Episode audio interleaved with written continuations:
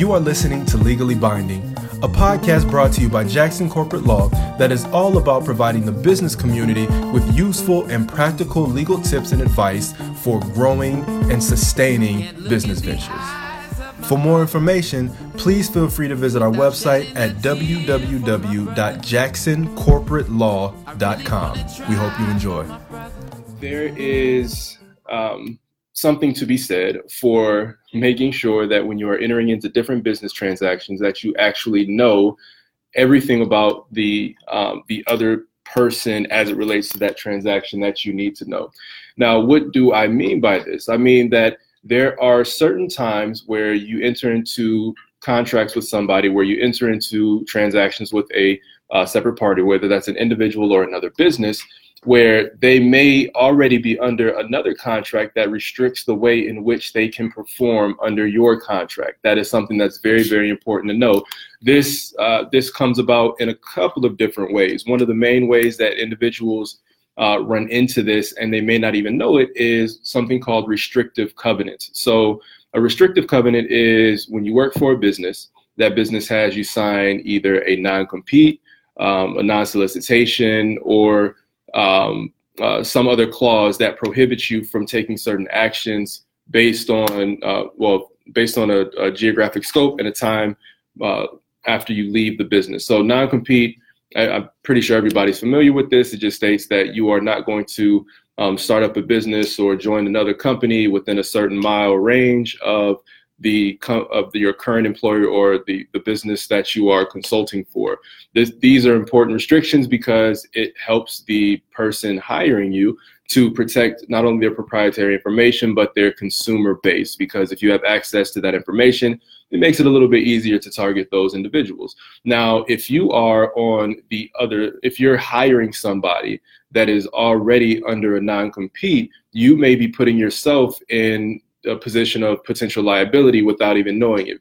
And cer- in certain contracts that have non compete clauses, there there may be there may be language that states that if if um, person A who's under a non compete um, breaches that non compete and goes to work for company B, then company B will have to pay the, the first company, so we'll call it company A, um, 75 or 70 percent or you know 30 percent of that of what that person's first year's salary will be. That's what's called liquidated damages. So there's there are automatic penalties that accrue based on a breach of this contract. So when you're hiring, you need to make sure that w- when you're going through the interview questions or the uh, the hiring questions, the onboarding questions, that you know whether or not this individual is bound by any restrictive covenants that's going to restrict how they can work with you. Um, there's also something called a non-solicitation. So that's typically that you can't um, induce that company's um, employees to jump ship and go and work with you.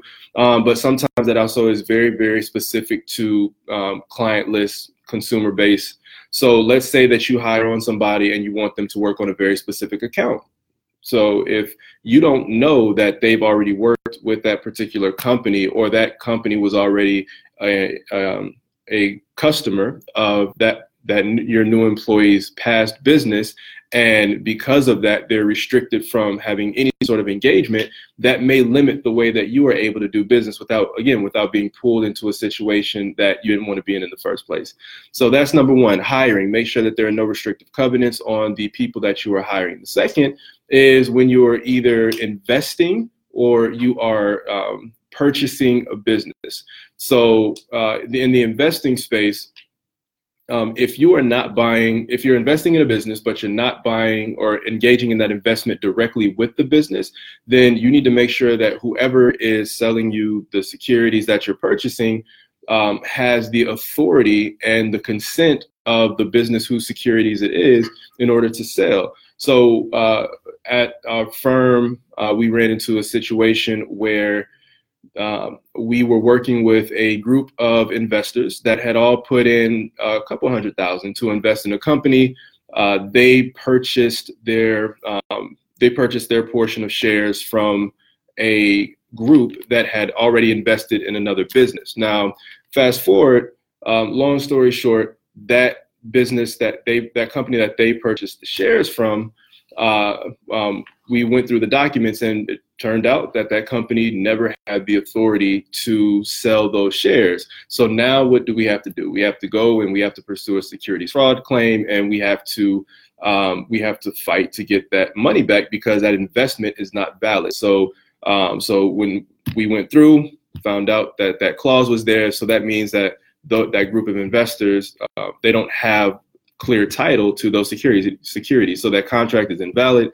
Um, so they spent a couple hundred thousand dollars, got nothing in return, in essence. So when you're investing, uh, make sure that the the person has the authority to um, to sell whatever they're selling to you. And that's the same thing for selling a business. Um, if you are uh, if you're selling if you're looking or sorry when you're buying a business. So if you're looking to purchase a business whether it's assets or the actual stock of the business you need to understand what the debt or what the uh, what any other security on the business or on the assets of those business of that business is. Uh, when you are purchasing assets and let's say somebody has a loan from a bank um, anytime the bank loans to a business, they take a security interest. Typically, that security interest is in all of the assets of the company.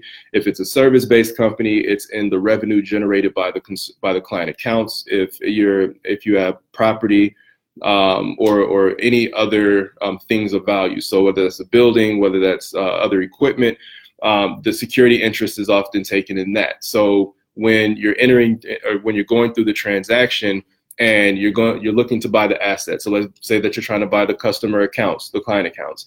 If there's a lien on that business and on that client account the bank has the first priority and the bank often restricts that that company from engaging in any sale that would uh, that would seem or, or uh, be deemed a liquidation or any other um, uh, selling off of a material or majority of their um, material aspect or majority piece of their company. So uh, what that means is that you have to get consent from the bank in order for that sale to be valid and to actually um, go to close and for you to have clear title in the client accounts that you just purchased. That's the same thing with equipment. Um, that's the same thing if you're purchasing stock. Sometimes individuals pledge stock um, or put up stock as collateral for loans or um, they pledge stock as a promise to uh, engage in some act down the future or somebody else may have an options agreement in order to purchase that stock. So just making sure that there there are no what's called encumbrances. So that you may you have to make sure that the stock, the assets are not encumbered. There are no liens. Um, essentially, just that they're not uh, used being used as collateral in any other deal um, and that the person who is selling the assets of the stock has clear title and the right to purchase it or if they don't that they've received all of the all of the consents needed in order to um, in order to consummate that deal. Once again this has been legally binding brought to you by jackson corporate law. For more information visit our website www.jacksoncorporatelaw.com and of course, don't forget to follow us on all forms of social media and subscribe to our podcast so that you can receive updates on each newly released episode. Until next time, we wish you continued success in life and in business.